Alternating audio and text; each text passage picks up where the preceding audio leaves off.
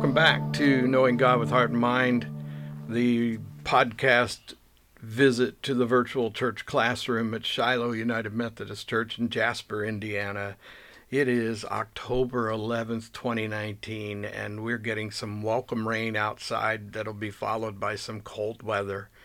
And so fall fell, it appears. It's finally here. Yeah. So I'm Pastor Dan. This is my daughter, Bethany, and we are here to take you along for the ride as we do Chapter 7 of Book 4, Chapter 7 of Mere Christianity, written by C.S. Lewis.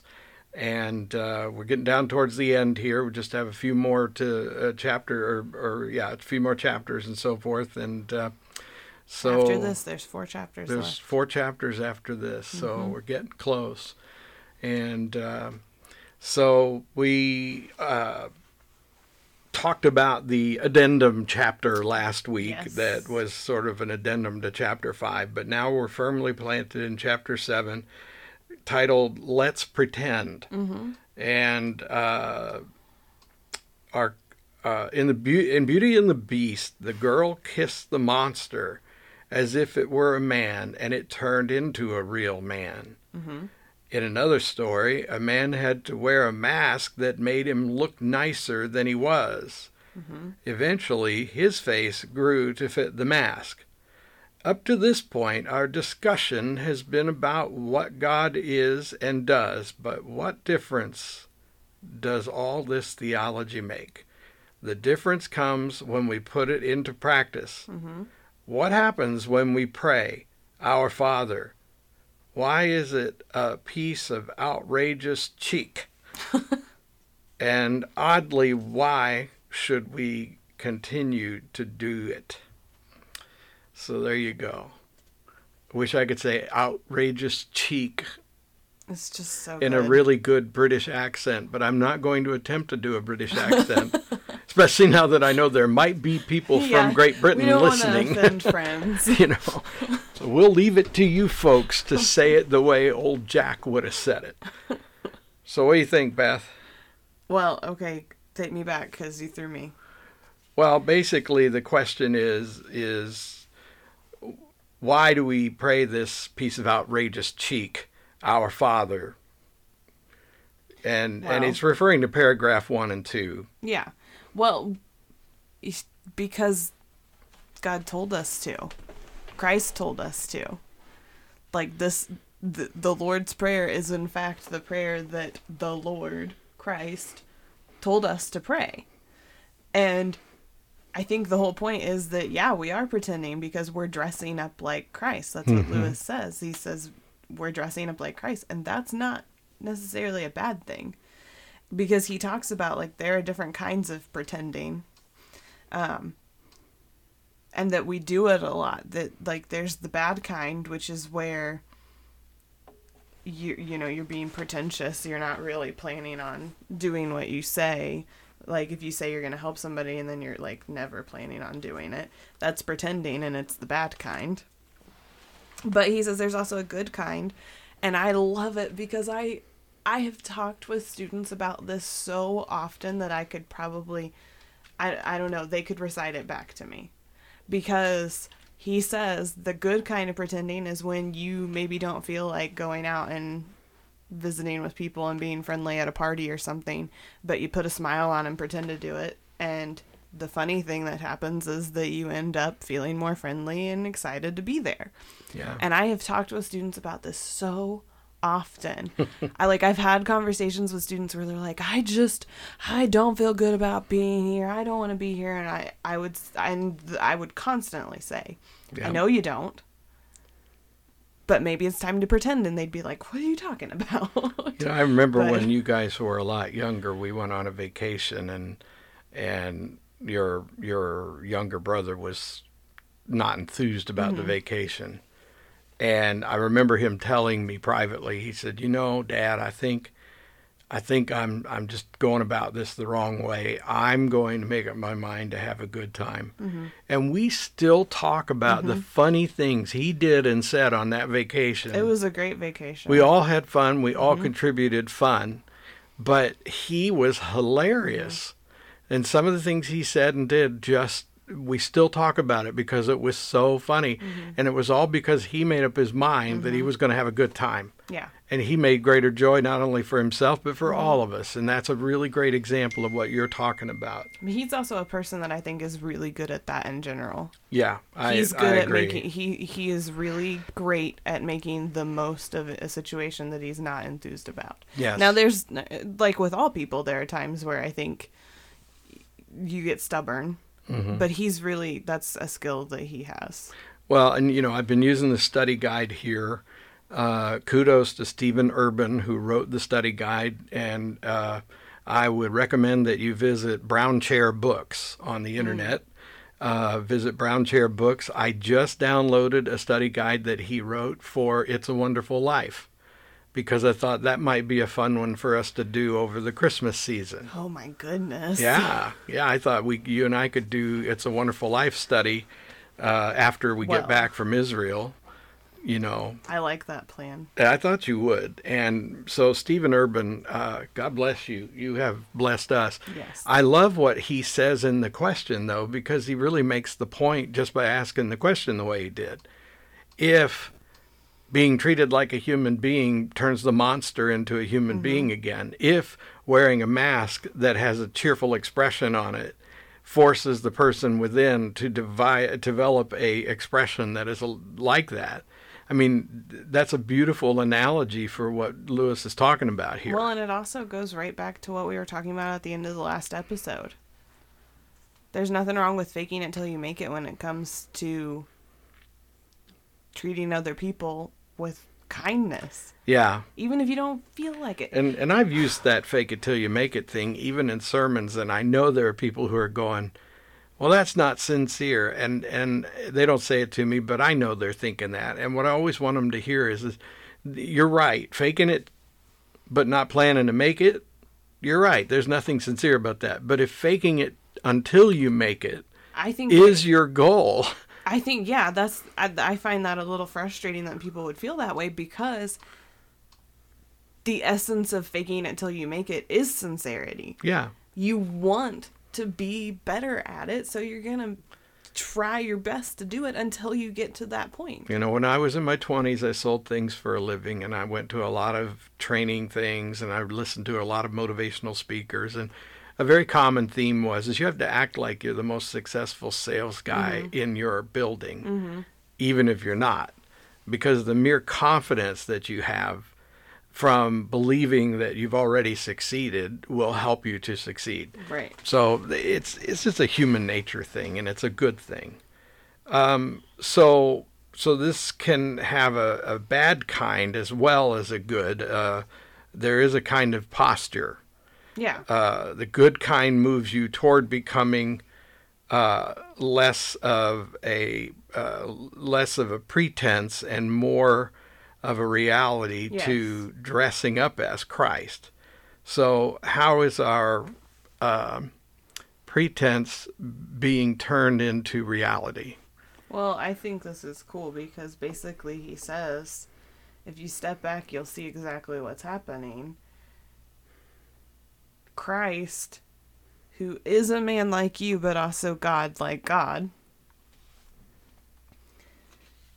The advantage we have in dressing up and pretending to be like him is that he's also standing right next to us. And he's doing the work to turn the pretense into reality. Mm-hmm. So it's not even us doing the work. I mean, we are, because we're making that choice to fake it till we make it, to step into it. But he's doing the really hard grunt work. Yeah. You know. Well, and go ahead. Oh, I was just going to say, he talks about how, like, it's not the same thing as asking your conscience. Because if you ask your conscience, you get one result. If you are choosing to be like Christ, it's a totally different result. Because it's not about what's right or what's wrong anymore. It's about being Christ, catching that infection like he talked about before. Yeah, I preach a lot about, well, not preach, I teach a lot about leadership.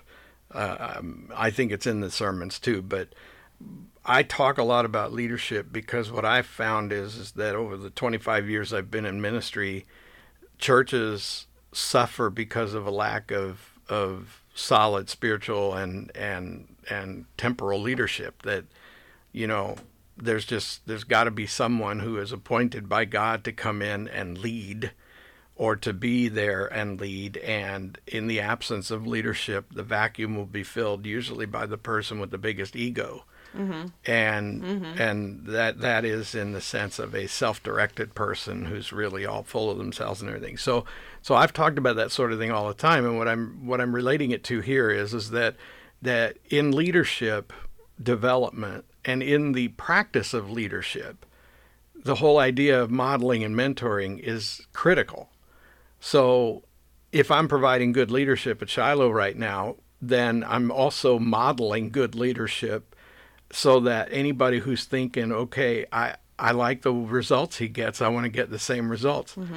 Logically, they should try to model what they see me doing in as much as they can, and then take it and own it within themselves. So It's not like you're trying to be an automaton or be exact. And I think that's exactly what this boils down to, is the whole purpose of starting your day saying, how can I be like Christ today? Mm-hmm. Is, friends, the thing you're going to have to do. We haven't been studying scripture this time. We've been studying a book. But we hope that you have not failed to study your scriptures. We hope scripture is still an important part of your life, because you need to read scripture regularly. Because if you want to know how to dress like Christ and act like Christ, you got to be familiar with him. And so please, you know, if you're serious about what you're learning in this study, then read your Gospels and at least know Jesus. And then once you're done with the Gospels, read the book of Revelation, because he's all over that too. He's pretty much everywhere in the whole Bible. Well, he is really all over the entire Bible. But I'm saying if you're new to this. Mm-hmm. Then I recommend you read the Gospels, and I know there's a lot of different recommendations, but I'm just going to say start with the first one, and, you know, Matthew, Mark, Luke, and John. Just read them, and then jump from the end of John to the book of Revelation. And really, if you'll just read the first 2 or 3 chapters of Revelation, that'll be enough, because that's Jesus talking. Mm-hmm. And that's Jesus telling the churches what they do well and what they don't do well, and that's like, if you want to know how to please Christ and imitate Christ, that's my personal formula right there. Read the 4 Gospels and the first 3 or 4 chapters of Revelation. And if honestly, if you're new at this, when you get to the end of the letters to the churches in Revelation, put on the brakes. Don't go any further. Go read some Acts or Romans. Yeah, go back and do Acts and Romans and the epistles. That's a very good recommendation, you know, because that's a beginner's course, in my opinion. And there's no more important thing for a beginner than knowing Christ. It kind of is the beginner's course, because, I mean, for everybody, at the time, it was the beginner's course. Yeah. Okay, so the next one is, some say, I've never had the sense of being helped by an invisible Christ. But Christ works in many ways other than invisibility, being at your side. Invisibly being at your side. So what are some of the ways that Jack mentions? Well, I liked it because he was talking about, he gave the example of, I guess, this woman that during the First World War, this woman said that she wasn't real concerned about a bread shortage because they only ever ate toast at her house. And that's hilarious, by the way. And also sad. And he says that's like saying that only humans have ever helped you and Christ hasn't, because he basically says, okay, if there's no bread, there's no toast. If there's no Christ helping, there's no humans helping. And that's like, you know, as far as I'm concerned, that's the period. That's the end. Because, I mean, I will say more because we're doing our podcast, but to me, there you go. Yeah. If there's no Christ providing help, there's no humans providing help to others. No, I think, you know, and this is another one of those things I've said often. So, you know, the poor people who have lived in my house, you know, this is nothing new to you, Bethany, but But I often like to point out that God is at work everywhere. Yes. And what's really amazing is that the Muslim surgeon who heals your sickness by repairing a damaged aorta or something is being used by God to answer your prayer for healing. Don't discount that. Mm-hmm. Realize that even the people who call themselves atheists, and many scientists, many doctors call themselves atheists, and even these people have to admit that the body of knowledge that they've accumulated about the human body and about all of the various aspects of our physiology and even our psychology, all of that knowledge was attained through years of consistent effort on the part of their forefathers, or the ones who came before them, and themselves. So, they build on this body of research, but at the end of the day, what they are is discoverers. Mm-hmm. They are finding unknown things, documenting what they found, and then pointing the way for the next generation to find more. And who put it there in the first place? Who are they really discovering? Mm-hmm. And of course, this goes back to our fundamental premise is that if you don't even believe in God, then you haven't been listening to this podcast. Right. So, we're not talking to you anyway. But the reality is that I think as a believer, you can be confident that God has answered your prayer when you... And God has intervened and protected you and helped you in countless ways, and not necessarily in some, big glorified parting the Red Sea sort of miracle. Mm-hmm. There are miracles every day where timing is the thing. And so what do I always tell people, what I heard when I was young as a Christian is, if you really, really need to see God at work in your life, if you really want proof that God's at work in your life, then stop focusing on the outcomes and start looking at the timing, because God is in the timing. If you needed help with something and help came, and it was anything but spectacular, anything but magnificent, glorified thunder and lightning and all of that, if it was the most mundane deliverance, but it came at exactly the moment you needed it, you can thank God for that. Mm-hmm.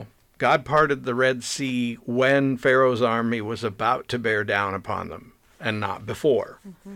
And he didn't do it late. He didn't do it early. He did it precisely on time. And I think that's exactly, and then I look at the story of Judas's betrayal in the Last Supper, and one of the things you recognize is Jesus is in charge of the timing. Mm-hmm. We have it in Scripture, and from a variety of non-scriptural sources, that the last thing that the people who were plotting to kill him wanted was to force this issue during Passover, when it would be that'd be like trying to take down a major drug ring in New Orleans on the week that the Super Bowl is there, right? I mean, the police are thinking, no, we don't want to go after these guys this week. Our resources are stretched thin, and there's too much chaos. Let's wait until it's calm, and then we'll execute the search warrant. We'll take these guys down. And that's as far as the analogy goes, mm-hmm. because the Pharisees were doing something wrong, and the religious leaders were doing something that is one of the most evil things of all time. And that wasn't because they were Jews. That was because they were evil men. Yeah. Okay. Yeah. They were just evil men. That's all.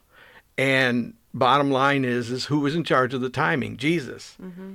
He said, well, guys, as a matter of fact, the betrayer's right here. I know he's setting out. I know he's planning to betray me. Well, as soon as he says that, then Judas leaves the room and he runs straight to the plotters and mm-hmm. says, he's on to you. You better do something now. So who forces the timing that ultimately leads to our our redemption and then his death and resurrection? I mean, who's in charge of the timing? Yeah. And so, this is a little side message, but it's like, do you want to see Christ at work in your life? Do you want to see God at work in your life? Just go back and think about the timing. Mm-hmm. The timing is the proof. I commend that to you, beloved brothers and sisters, because I want you to grow in faith. Mm-hmm. Well, and it's right. It echoes what Jack says, because he says that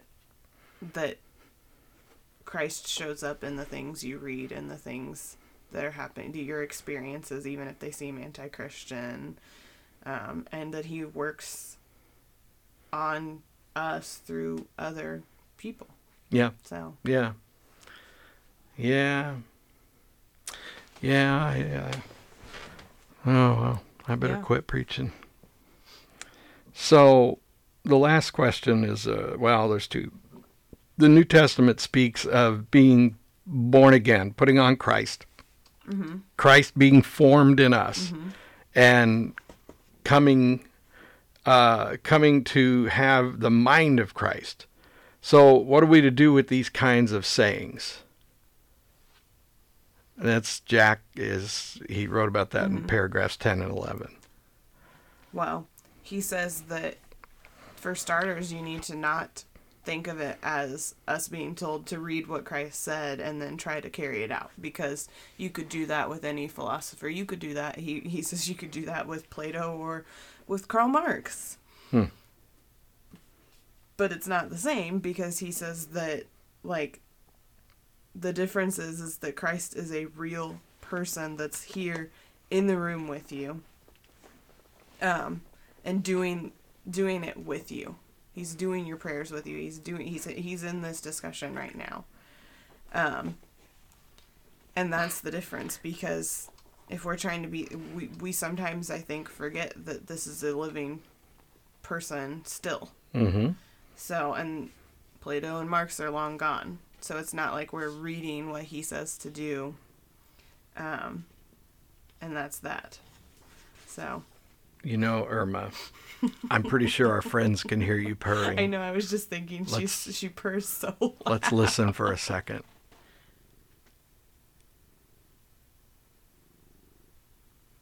Yep, there you go.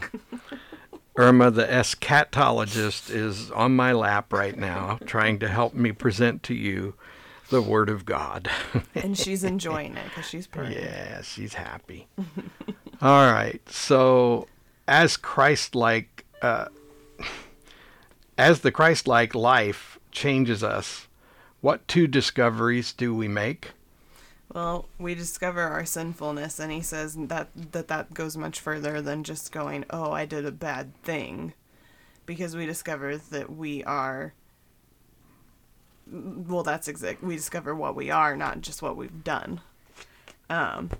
So it goes beyond, like, pointing out, ooh, this was bad. It's, oh, we are sinful as humans. Yeah. So, and I thought it was interesting because he talks about how, like, you know, if he's going through his daily prayers and thinking, ooh, I wasn't very charitable today, then he immediately will be like, oh, well, it was because, it caught me off guard. I didn't have time to collect myself. But he says, like... And I think there's a lot of truth to this. He says, well, you know, if a person's taken off their guard and reacts, isn't that better evidence of who they are than if they have time to formulate what they're going to respond as? Because it's what comes out is the truth, and there's not time for disguise. But he said, like, when he thinks about that, he realizes, like, that his sudden reaction to provocation doesn't make him an ill-tempered man, but it also shows him what an ill-tempered person he is. So, yeah, basically what he's saying is that once we've really stepped into trying to be this new little version of Christ, we realize that what we are matters way more than what we do, and we start to realize that what we are is not always super great. Right. And he kind of goes back to what he said before, which is that we realize that the change we really want to make is not something we can do. Yeah.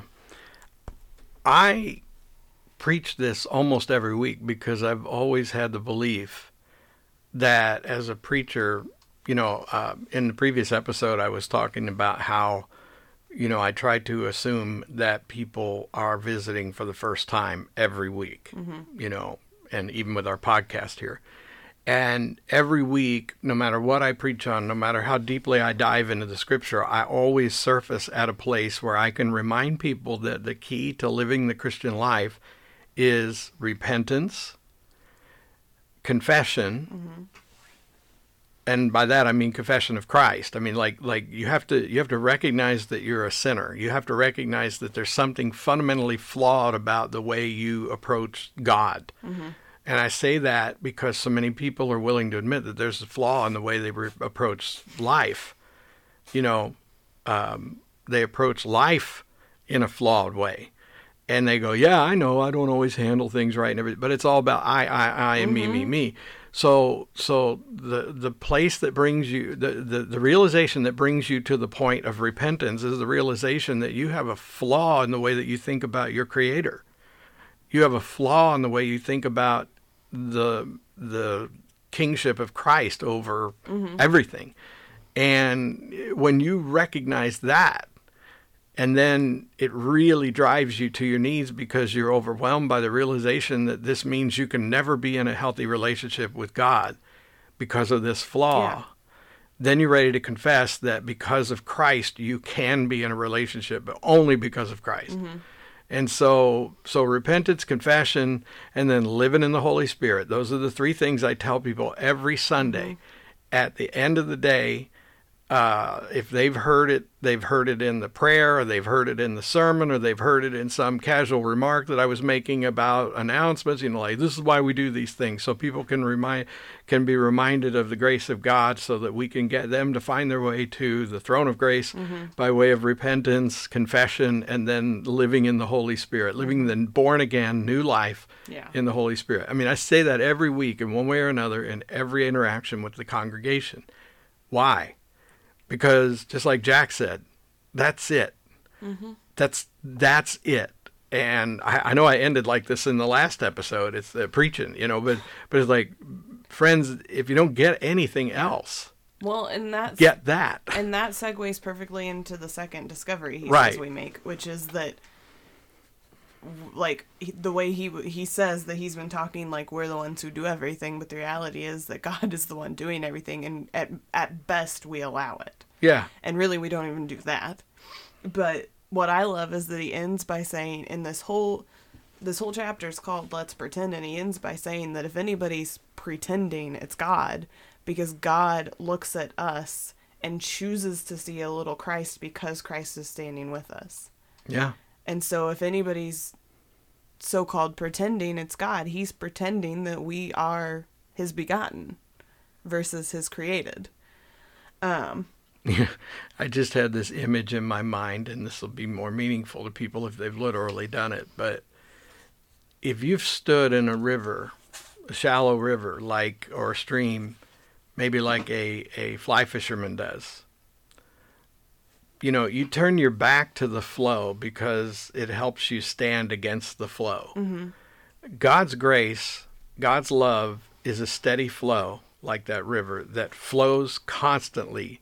And people stand with their backs to God's grace in order to resist it.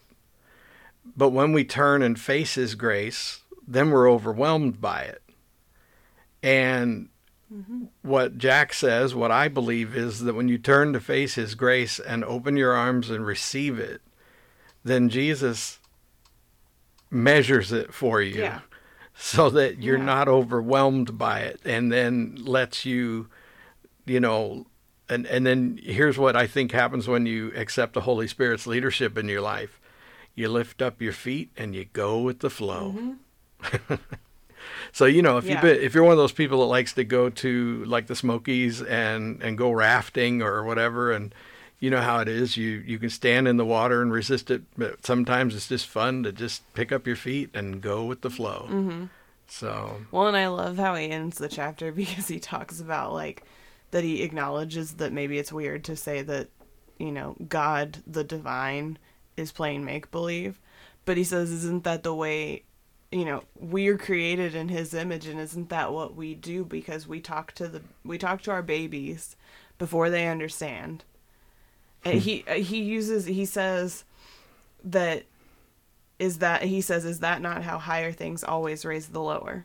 Hmm. So we talk to our babies before they know what it means. And he also says, you know, you treat your dog or your cat, Irma, as almost human, and by the end of their life, he says, aren't they kind of almost human? It's true. So. It's true. Well, that's a good place to end. Irma's laying flat on her back, feet up in the air, saying, I think it's time for you all to quit. I'm tired. Irma's my cat, technically, of course, because everyone who has cats know that you don't actually own them. They own you. But we went to the shelter a couple of years ago, and I picked Irma. Well, Irma picked me. Irma is kind of a big girl, and she's mostly white. She's one of those... She's a calicos, you know. And her tail got cut off in her previous life. We don't know how, so she has a little 1-inch stub on the back of her bottom. She's got a little nub. And, you know, when she walks up against you to rub on you, she thumps you with her stub. And sometimes she rubs against a wall or something hollow and thumps that, and it's just like someone taking their finger and going, you know, it's really pretty funny. So, anyway, if you're not a cat lover, sorry, go pet your dog. We like dogs too, by the way. Mm-hmm. So, friends, thank you for listening. We hope you've been blessed today. As always, we are honored by your participation in this. If you're listening to us near or far, let us know. We love to hear from you. If you don't know what to say, I had somebody tell me the other day, it's like, every week you ask us to comment, but I don't know what to say. Mm-hmm. Well, fair. Mm-hmm. I accept that.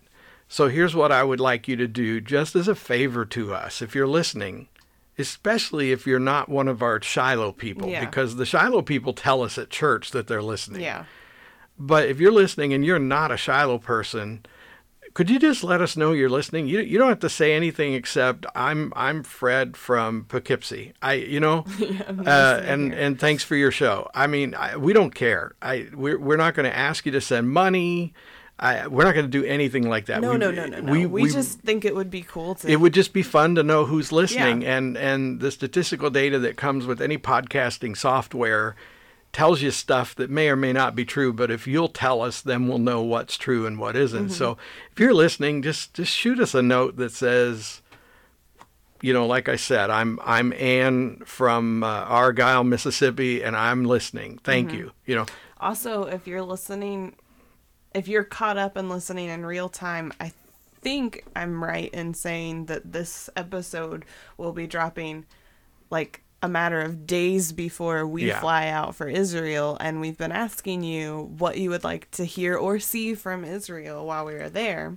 Yeah. So when you get this episode, drop us a line immediately, because we may be reading your recommendations while we're waiting in airports and things. Yeah. And then we'll try to look for stuff that could help us. We're probably going to record the remainder of the episodes for Mere Christianity before we leave on this trip, mm-hmm. so that you'll continue to get them while we're gone. And then look for special episodes that could come up as I'm able to send them to the Podbean mm-hmm. From Israel. So we might do special episodes that'll be just little, you know. Or we might post a video to the Facebook page. Yeah, so another reason to go there. Yeah. Well, and speaking of that, you can find Shiloh United Methodist Church of Jasper, Indiana, on Facebook, and much of what we do while we're in Israel will appear there. Mm-hmm. Also, just come visit the group, Knowing God with Heart and Mind. You have to join, but all you got to do is ask, and I'll put you in there. Mm-hmm. And then... you know, you can learn anything you want to know about us. You can read email or write emails to us or whatever just by going to Shilohum.org. That's SHILOH.org.